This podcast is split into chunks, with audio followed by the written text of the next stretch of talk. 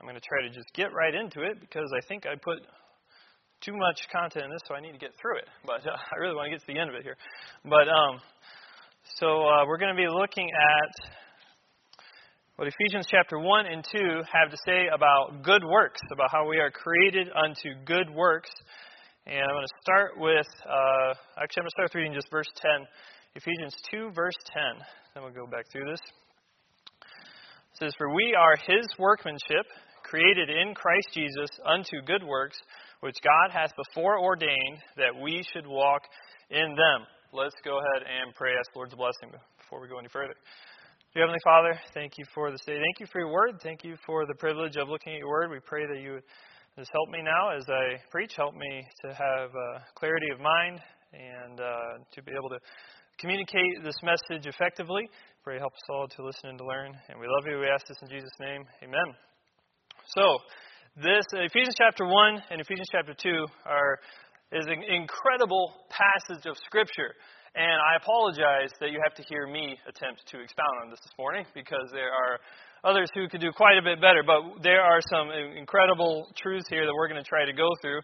And so, this, for me, studying this, how this started, um, on, I was studying the topic of good works, of good what the Bible has to say about good works. Then I came across Ephesians 1 and 2. I'm like, oh wow, there's a lot here. I need to I need to look at this. So, um, starting off with Ephesians 2:10, there, the Bible tells us that we are created in Christ Jesus unto good works. God created us to be creatures for good works, and we're going to go all the way back to the beginning of Ephesians chapter 1, and we're going to go through this and kind of build back up to Ephesians 2 and verse 10 and see what this is talking about.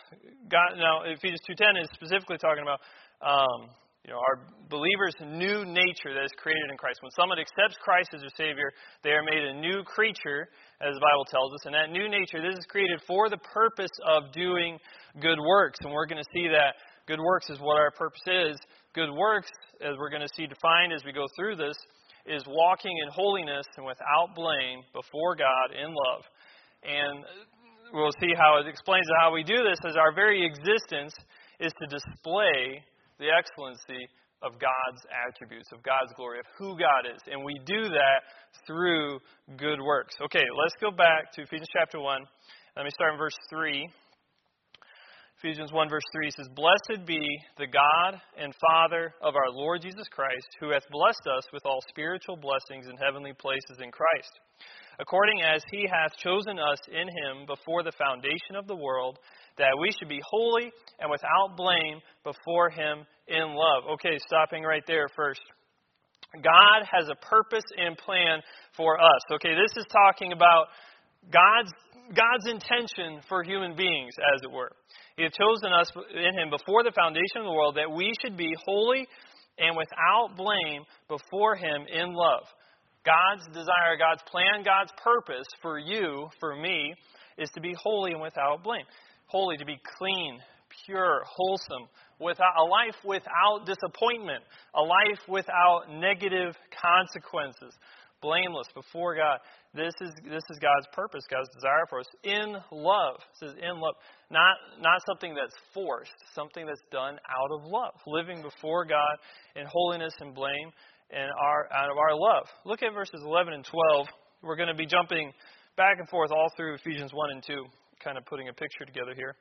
Look at verses 11 and 12. It says, In whom also we have obtained an inheritance, being predestinated according to the purpose of him who worketh all things after the counsel of his will. So this is talking, is talking about our purpose here, what God has chosen our purpose to be. Verse 12, that we should be to the praise of his glory who first trusted in Christ. That first part, that we should be to the praise of his glory. So, our inheritance, our possession, that what God wants to give us, the purpose that God has for you, wants to give you and me, wants to give every person, person that the purpose that God has for you is that you should be to the praise of His glory. If I was to say this another way, kind of defining each of the words, is that our existence should display the excellency of God's glory. Your very existence, your very life, your very purpose should be to put on full display the glory of God. The glory of God. That is what you were created for. Now, let's define God's glory. Uh, this is a this is kind of a that's a big phrase it just said. You know, your existence is to display the glory of God. Let, us just define what we're talking about here a little bit. Go to uh, Exodus chapter 33 and 34. I don't know about you, but when I go when I when I read passages like Ephesians chapter 1, you know, and I read a phrase like we've obtained an inheritance that we should be to the praise of his glory, I was like, "Oh wow, that sounds really nice. that sounds really ethereal and deep and that's great." What in the world does that mean? Well, we're going to define it. We're going to get very specific. So we understand this is not this is very solid stuff. This is not at all some kind of mystical unreachable goal that we're talking about here, not at all. And uh, this all has to do actually with, with salvation, with the gospel. Okay, let's go to Exodus chapter 33. Um, let me start in verse 18 and 19. This is, this is Moses. This is God speaking to Moses, Moses speaking to God. This is after, very shortly after Moses was on Mount Sinai. The children of Israel had made the, the, the golden calf and they had gone into sin, and God comes down, or Moses comes down from the mountain, he breaks the commandments, and God, uh, you know, he casts judgment on the Israelites, and then he tells Moses, well, listen, I'm not, my presence shall not go with you, in verse 14, I, but I will give thee rest. But, okay, so it, Moses having this conversation with God, verse 18, Moses says, and he said, I beseech thee, show me thy glory. And he says, God, God said, I will make all my goodness pass before thee, and I will proclaim, proclaim the name of the Lord before thee, and will be gracious to whom I will be gracious, and will show mercy on whom I will show mercy. Let's go over to uh, chapter 34, a few verses here, verse 5, 6 to 7. So Moses asked God to see his glory. And so God's going to show him his glory. And in 19, he says, I'm going to make my goodness pass before. He defines his glory as his goodness. And look at 34, verses 5 here. It says, And the Lord descended in the cloud and stood with him there and proclaimed the name of the Lord. And the Lord passed by before him and proclaimed, The Lord, the Lord God, merciful and gracious, long suffering, and abundant in goodness and truth, keeping mercy for thousands, forgiving iniquity and transgression and sin, and that will by no means clear the guilty visiting the iniquity of the, of the fathers upon the children and upon the children's children unto the third and fourth generation. Okay, so in these verses here, we see God's glory defined here. God Himself defining what His glory is. Moses asked God, "What is your? Show me Thy glory. I want to see it." And so God shows it to him. And when He shows him His goodness, His mercy, His grace, His long suffering, His abundant goodness and truth. This is how God defines His glory here in this passage. This is things that God that God delights in. We looked at a verse in Sunday school this morning talking about how God delights in showing mercy. So we are to display this glory, to reflect it. God's goodness, God's mercy, God's grace, long suffering, abundant goodness and truth. Does your life reflect that glory of God? Is that what your life shows to those others? That is your purpose. That is what you are to do, is to show God's goodness, God's mercy, God's grace, God's long suffering, His abundant truth to others. That is what your purpose is. Does your life put God's goodness on display for others to see? In Matthew 5:16, Christ talked about this, and I should have wrote this one down because I can't quote it off my head. I'll just read it real quick. Matthew 5:16 says, "Let your light so shine before men that they may see your good works and glorify your Father which is in heaven." Okay, so we're going to see how this ties into good works as we read in Ephesians 2:10. But Christ here he says, "Let your light so shine before men that they may see your good works and glorify your Father which is in heaven." This is this is a theme that we see throughout scripture that our good works how we when we when we follow after good works what that means is to display god's glory god's goodness god's mercy god's long suffering god's truth to show others the attributes of god show others who god is by how you live. That is good works. That is how you reflect God's glory. That is how you live a life that is to the praise of the glory of God. That's how you put that on display.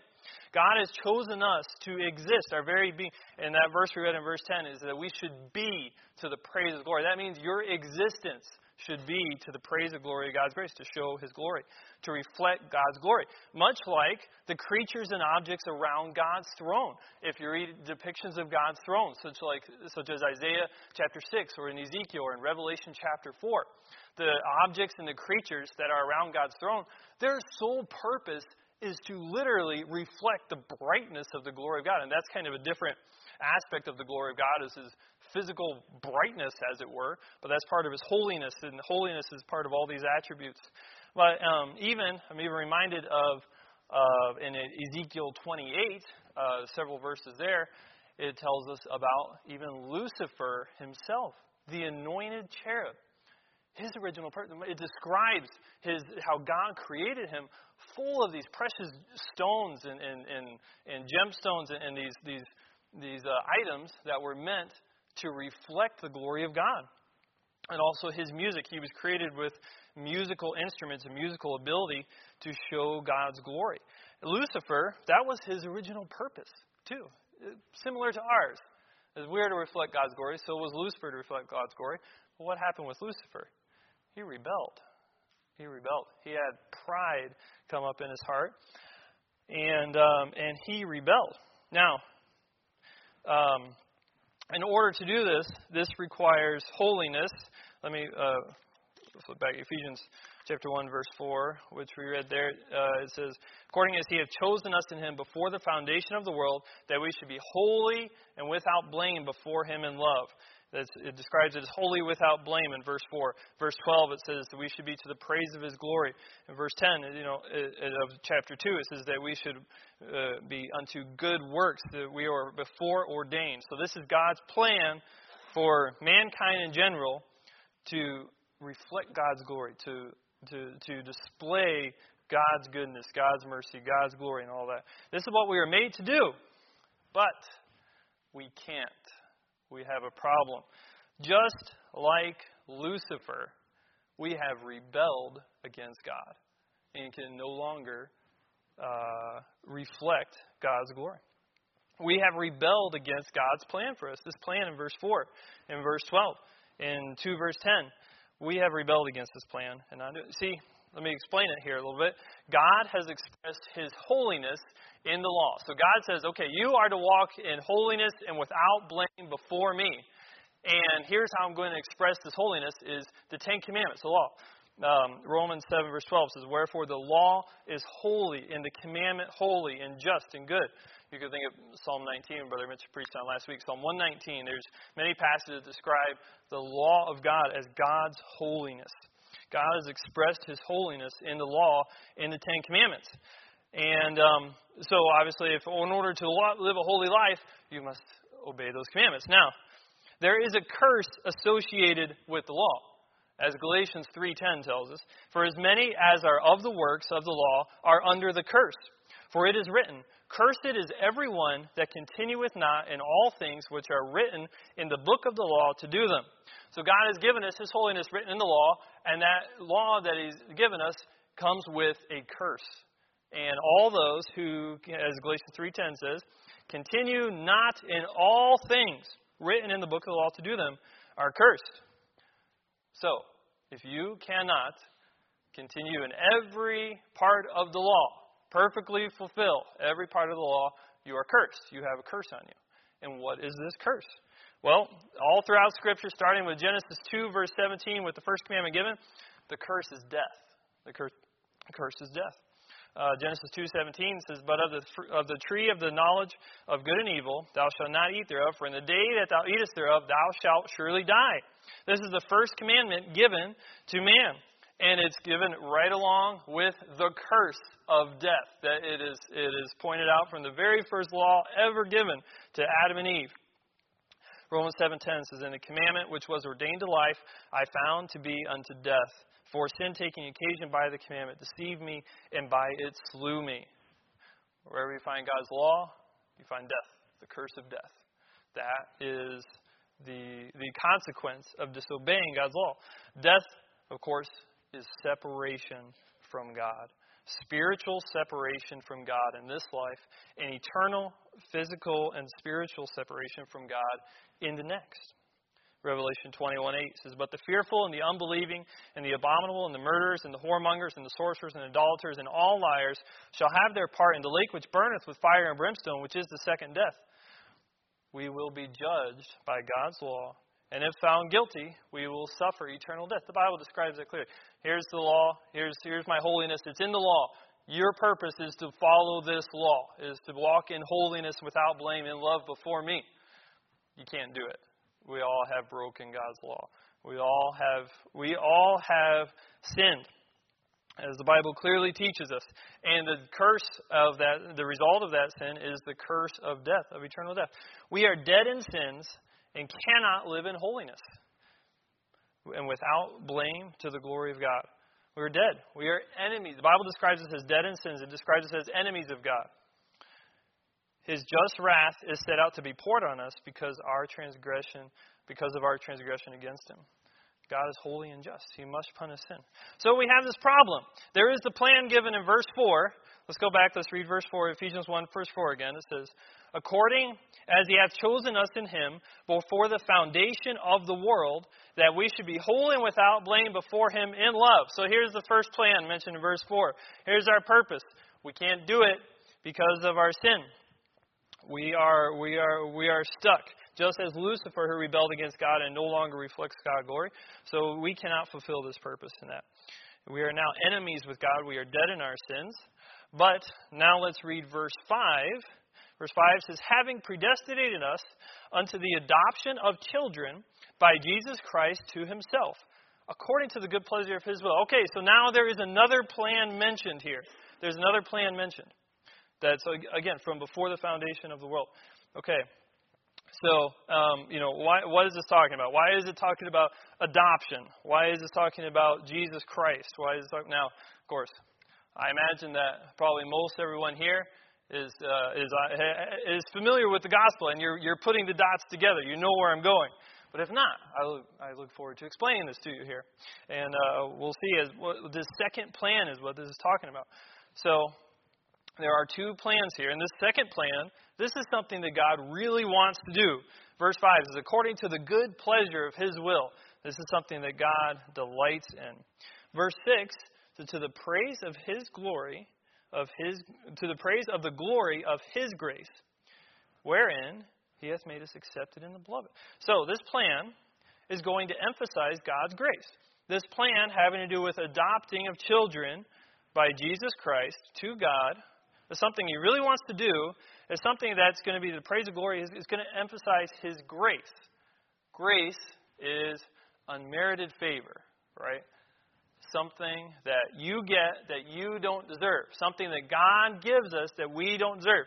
There are two or three key words in Ephesians 1 and Ephesians 2. Grace is a big one. You find it repeated over and over again. You got to understand grace, unmerited favor, something you are given that you do not deserve. You're not getting it because of anything that you did to deserve it. And this plan, apparently, is what makes us accepted in the beloved, according to the end of verse 6. Wherein he hath made us accepted in the beloved. What's the beloved talking about? It's talking about the beloved Son of God. It's referring back to Jesus Christ. The beloved Son. Okay, look at verse 7. In whom, referring back to Jesus Christ, so, we have redemption. Okay, stop right there. Here's, next, here's this plan being explained here a little bit. Redemption. This is a plan of redemption. This is the plan of redemption. So we have been given our purpose to live holy and without blame before God, to live this wonderful life that shows God's goodness and His excellence and His mercy to all others. We messed it up. We rebelled. Now we have a curse on us. Now we are separated from God. We no longer belong to God. We no longer are His children. Even though we are His creation, you know, that's when the, verse 5 there is talking about the adoption of children. We're God's creation, but we're not his children if we're in sin. We have rebelled against him. But God wants to restore his original purpose in verse 4 that got messed up. that, that, that we messed up. So, he's got a second plan a plan of redemption. There is a plan of redemption. There is an opportunity for the first plan to be restored. There is a way for your life to fulfill the reason why you were created. There is a plan of redemption. There is a way to do it. And it's not something, it's something that, that emphasizes God's grace. It's not something that you could do on your own. It's not something that you could earn. It is something that has to do with the grace of God, but there is a plan of redemption. You know, we mentioned Lucifer a little bit ago. There is no plan of redemption for Lucifer. For the angels that fell, that rebelled against God, the Scripture is very clear about that. They have no plan of redemption. They have no hope. But in God, like I said, it's going to emphasize God's grace. God's love is another word that's going to be emphasized in these next, uh, in these couple of chapters here. This plan of redemption is not something that God has to do. God is forced to do. It's something of His grace. It's something of His love. He didn't offer it to Lucifer and the angels, but He's going to offer to us a plan of redemption. This redemption is God buying us back so we are no longer separated from Him and putting us back on track to fulfill our original purpose. We'll go back to verse 7. It says, In whom we have redemption, next three words, through His blood. This is the price of redemption. Who's the His? Who's this talking about? This is still referring back to Jesus Christ, of course. So, redemption, I mean, the very word means to purchase, to purchase something back, indicating there is a price. Something has to be paid.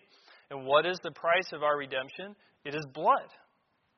It is specifically His blood, the blood of the Lord Jesus Christ. God the Son, the beloved Son, as it mentioned in verse 6. And man, I don't have time this morning to you weave in John chapter 17 into this passage, and it will just blow your mind. So later, go read John 17 along with this, and with the relationship between the Father and the Son and what's happening here. But um, so God the Son, the second person of the Trinity, would have to become flesh and blood and physically die, physically shed his blood to pay for our redemption. This is how he can redeem us back. This is how he can institute a second plan of redemption and restore the first plan of our original purpose. Is through the shedding of the blood of the Son of God. In whom we have redemption through his blood. This is the forgiveness of sins. The forgiveness of sins. Our rebellion against God can be forgiven. Why can it be forgiven? Because our sins were paid for by Christ's death. Uh, Romans 5 6 For when we were yet without strength, in due time Christ died for the ungodly. Romans 5 8 says, But God commendeth his love toward us, in that while we were yet sinners, Christ died for us. We also read another verse in Sunday school this morning book of Micah, chapter 7, they talk about how the works of the Messiah, what the Messiah came to do, was to take our, was to subdue our iniquities and to cast our sins into the depths of the sea. He came to remove your sin, your rebellion against God. And how does he do that? Through his blood. Through, he had to pay for it, to physically pay for it with his own life, with his own blood. This is God's plan of redemption. This is how we are restored to, to, our, to our purpose. Look at Ephesians chapter 2 and in verse 12. Start in verse 12. Let me read a few verses here. Ephesians 2, verse 12 says that at, at that time you were without Christ, being aliens from the commonwealth of Israel and strangers from the covenants of promise, having no hope and without God in the world. So this is your condition in sin prior to redemption. Okay, this is our condition prior to redemption. Without God, separated from God, dead. There are other passages which we will look at. Of course, in verse 1 of 2, it says, We are dead in trespasses in, uh, in sin. So we are dead. We are without God in the world. Verse 13 says, But now, in Christ Jesus, who ye who sometimes were far off are made nigh by the blood of Christ. Here we are again. This is how we are made nigh. This is how we're restored. This is the reconciliation part of the gospel. This is how our relationship with Christ is restored. Our relationship with God the Father, rather, is restored through Christ by the blood of Christ. We have it here again. Christ had to shed his perfect blood for our redemption, for our restoration.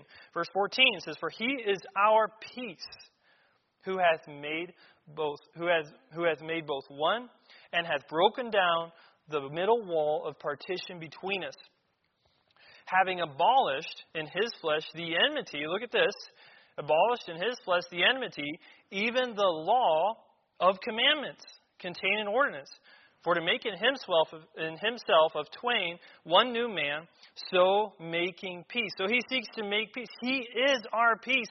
How can he give us our? How can he give us peace? It's because of his death he abolished the law of the the enmity that is through the law of the commandments. The law is our enemy. The law is it's it's if you look at it that way, as, as Paul Paul describes this in the book of Romans as well. How okay the the law is what condemns us. It's the holiness of God. I cannot be with God. I am separated from God because of the law because I cannot follow the law. I have the curse. Galatians chapter 3, there's a curse associated with the law. What does Christ's death do? What does the shedding of his blood do? He abolishes the enemy of the law of the commandments. It's gone. He takes it away through his death. So there would be nothing that can stand in the way between you and God, you and your relationship with God, between you and your purpose, your purpose of having that relationship with God and living a life that's holy without blame before Him and praise to, to the praise of His glory.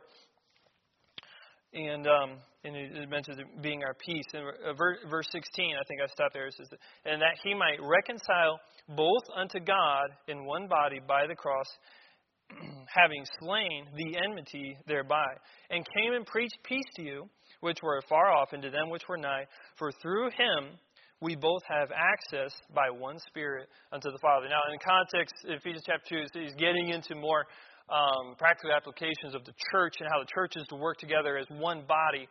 And uh, so that's where kind of what he's talking about between the, the two and one.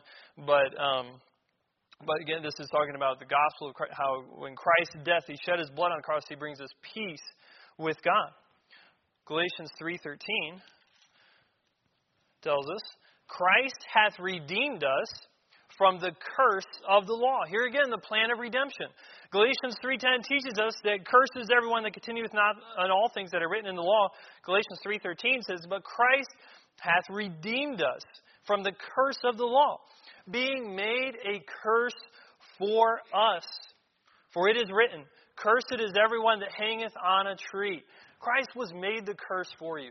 The curse that is on the law, that, that curse that is part of the law that is on you, that curse of death, Christ physically became that curse of death and paid for your sin on the cross to give you redemption, to restore you to your purpose, to your plan, to restore you to God the Father, to your Creator.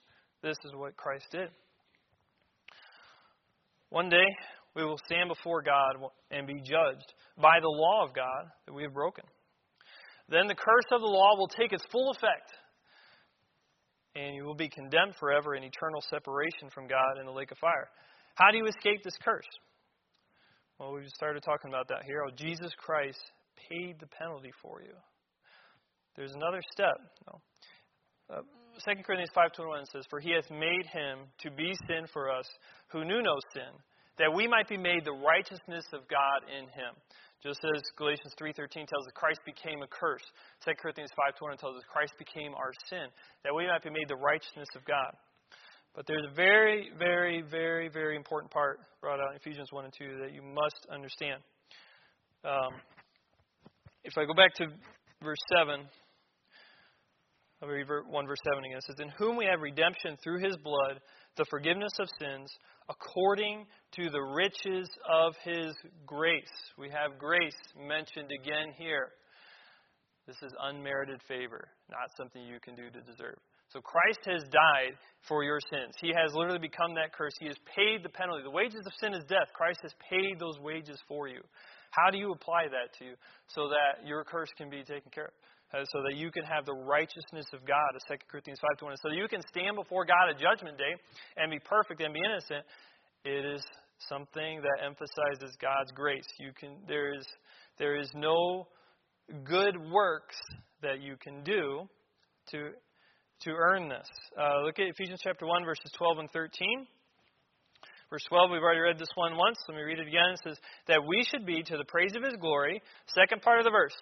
Who first trusted in Christ. Here's our first clue here in Ephesians chapter 1 of how to be that person that the plan of redemption has been applied to your life and you can live to the praise of God's glory. Trust in Christ. Trust. Key word. Verse 13. In whom ye also trusted. There's that word again. After that ye heard the word of truth, the gospel of your salvation, in whom also after that ye believed. Very important word. Goes right along with trust. Trust and believe. You were sealed with the Holy Spirit of promise that comes after salvation. So these people to whom Paul is addressing, they have this plan of redemption applied to their life. He's speaking to them in the past tense as if they already have been redeemed. These are people who have trusted in Christ, who have believed the gospel. So they heard the word of truth, just like we're hearing right now this morning. We're hearing the truth of the gospel, of salvation. And what did they do? What was their response when they heard it? They trusted in it, they believed it. Look at Ephesians 2 8 and 9. Well known verses here. It says, For by grace are ye saved. How do you receive salvation? the salvation from your sin, from the penalty that's come. It's by grace. You know, this is emphasized unmerited favor, something you get that you do not deserve, through faith. Same idea as trust and believe. It's it's it's so simple and easy. Sometimes it's hard to to grasp, but but it's not. Um, just faith, just trusting in God, and that not of yourselves. It is the gift of God. Again, it's emphasized here. Nothing you can do. Not of yourselves. It is the gift of God. Not of works. Now, we're called to good works. Those good works are not going to save you from hell. Not of works, lest any man should boast. You simply trust and believe in what Christ. You place your faith in what Christ did on the cross. You call out to God. You tell God, God, I am a sinner. I deserve to go to hell, but I believe that the Lord Jesus Christ shed his blood to pay for my sins. And you trust only in what Christ did on the cross to save you. That's it. It's like if you jump out of an airplane and you have a parachute on your back, you're not going to flap your wings and try to stay up in the air. You're just going to pull the string, let the parachute take you down. you, you just trust in Christ. Christ did that. I trust only in Christ. Only. That's the key there. Is it's not, you know, not like, oh, let me try to trust Christ really hard and maybe I'll trust Him enough to where it'll work. No, it's you trust only in Christ. It's like, no, I'm not going to trust in Christ and my baptism or and my good works and my church or whatever. No, I just it's just Christ. That's what He did. I, that's enough for me. I believe in Christ. That's it. Then you will have the plan of redemption applied to your life. Now, let's get into the exciting part of this chapter. How do you know this will work? How do you know that this will work? How do you know this is good enough?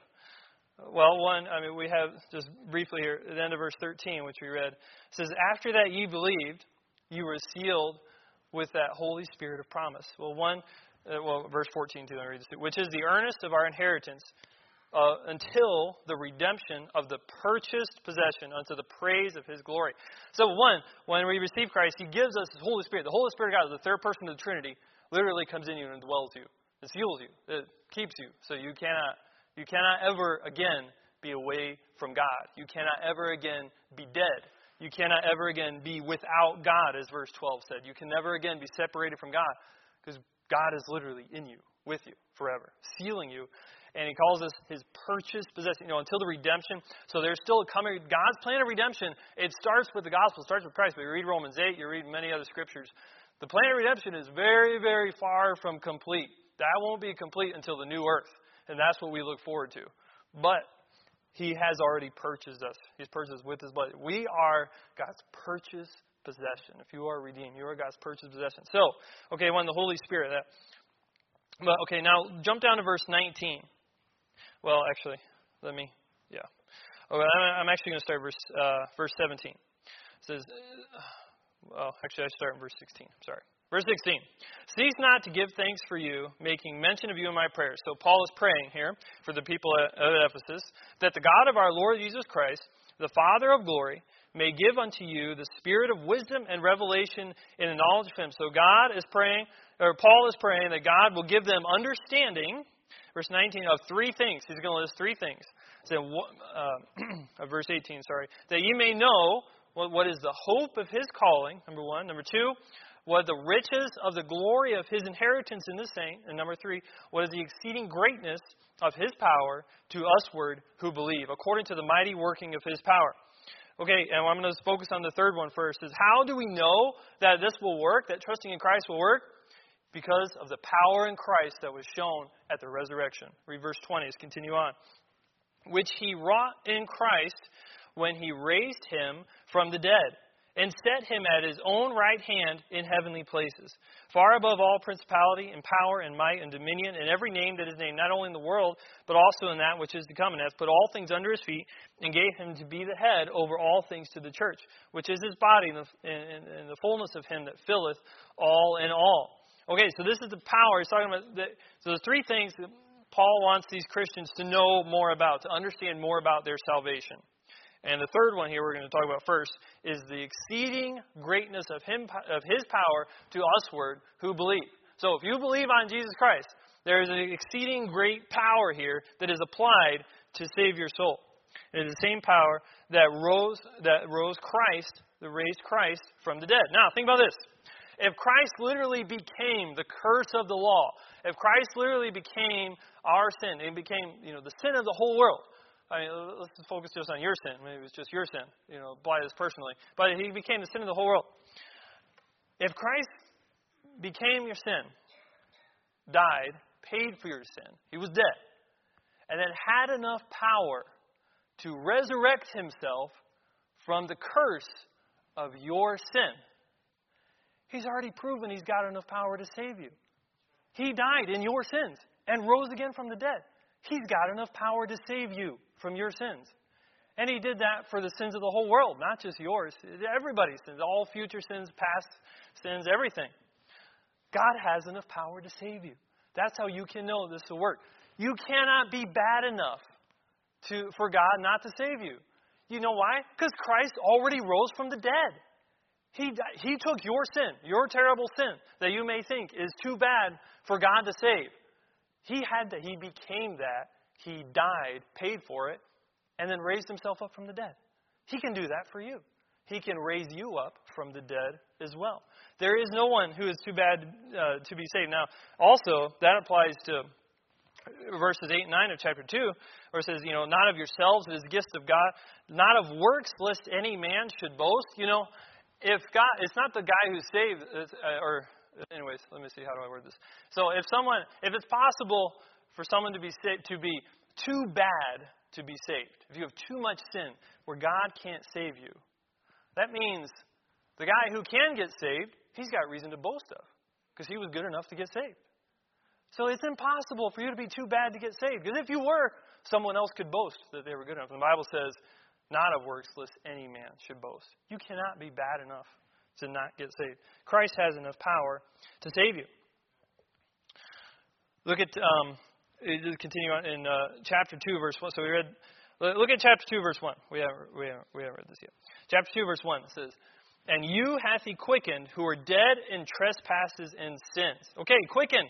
Same word as resurrected, as being made alive. That's what that means, being made alive. So you, who were dead in trespasses, just as Christ was raised from the dead, you hath he quickened, as he made alive, who were dead in trespasses and sins, wherein in time past you walked according to the, cor- the course of this world, according to the prince and power of the air. So the course of this world that is in rebellion against God. That is what your purpose. Your purpose, it wasn't the verse four purpose of chapter one where you originally created. You were in rebellion against God. You were literally dead in your sins And all you could do was walk after the course of this world in rebellion against, against God, according to the prince and power of the air. That's Satan. That's the devil. All you could do was live in rebellion against God, in obedience to the devil. And now, that now worketh in the children of disobedience. That's who you were. You were the children of disobedience. God. That, this is the definition of a lost person right here. This is where you were. But God quickened you, even though you were in this state. It says, Among whom also we all had our conversation in times past. We were all there once. If you are redeemed, this is where you were once is in, in, in, times past in the lust of our flesh, fulfilling the desires of our flesh and of the mind, and we're by nature the children of wrath, even as others. So we are bound by our sin to the lust of our flesh. All we can do is just mindlessly and hopelessly fulfill the desires of our flesh and of our mind, and go further, further, and deeper in sin and in rebellion against God. And we were trapped. We were literally dead, unable to turn towards God, unable to to to to to free ourselves from this situation. But God had enough power to raise us up from the dead. This is where this is the power of God. It doesn't matter how how far off you are, how bad you are. God has enough power to raise you. It says, But God, verse 4, who is rich in mercy, for his great love wherewith he loved us. Why did he do it? Because we don't know why. He just loved us. He didn't have to. He didn't do it for Lucifer and the angels, but he did it for us. He chose to love us. It's unmerited favor. It's mercy. It's God not giving us the wrath that we deserve because He gave it to Christ for His great love wherewith He loved us. Even when we were dead in sins, hath quickened us together with Christ. Again, it's repeated. We were dead in sin, just as Christ was dead in our sins and rose again from the dead. Christ can raise you up, even though you're dead in your sins. And and again, as God's grace is emphasized, by grace ye are saved. But there's more.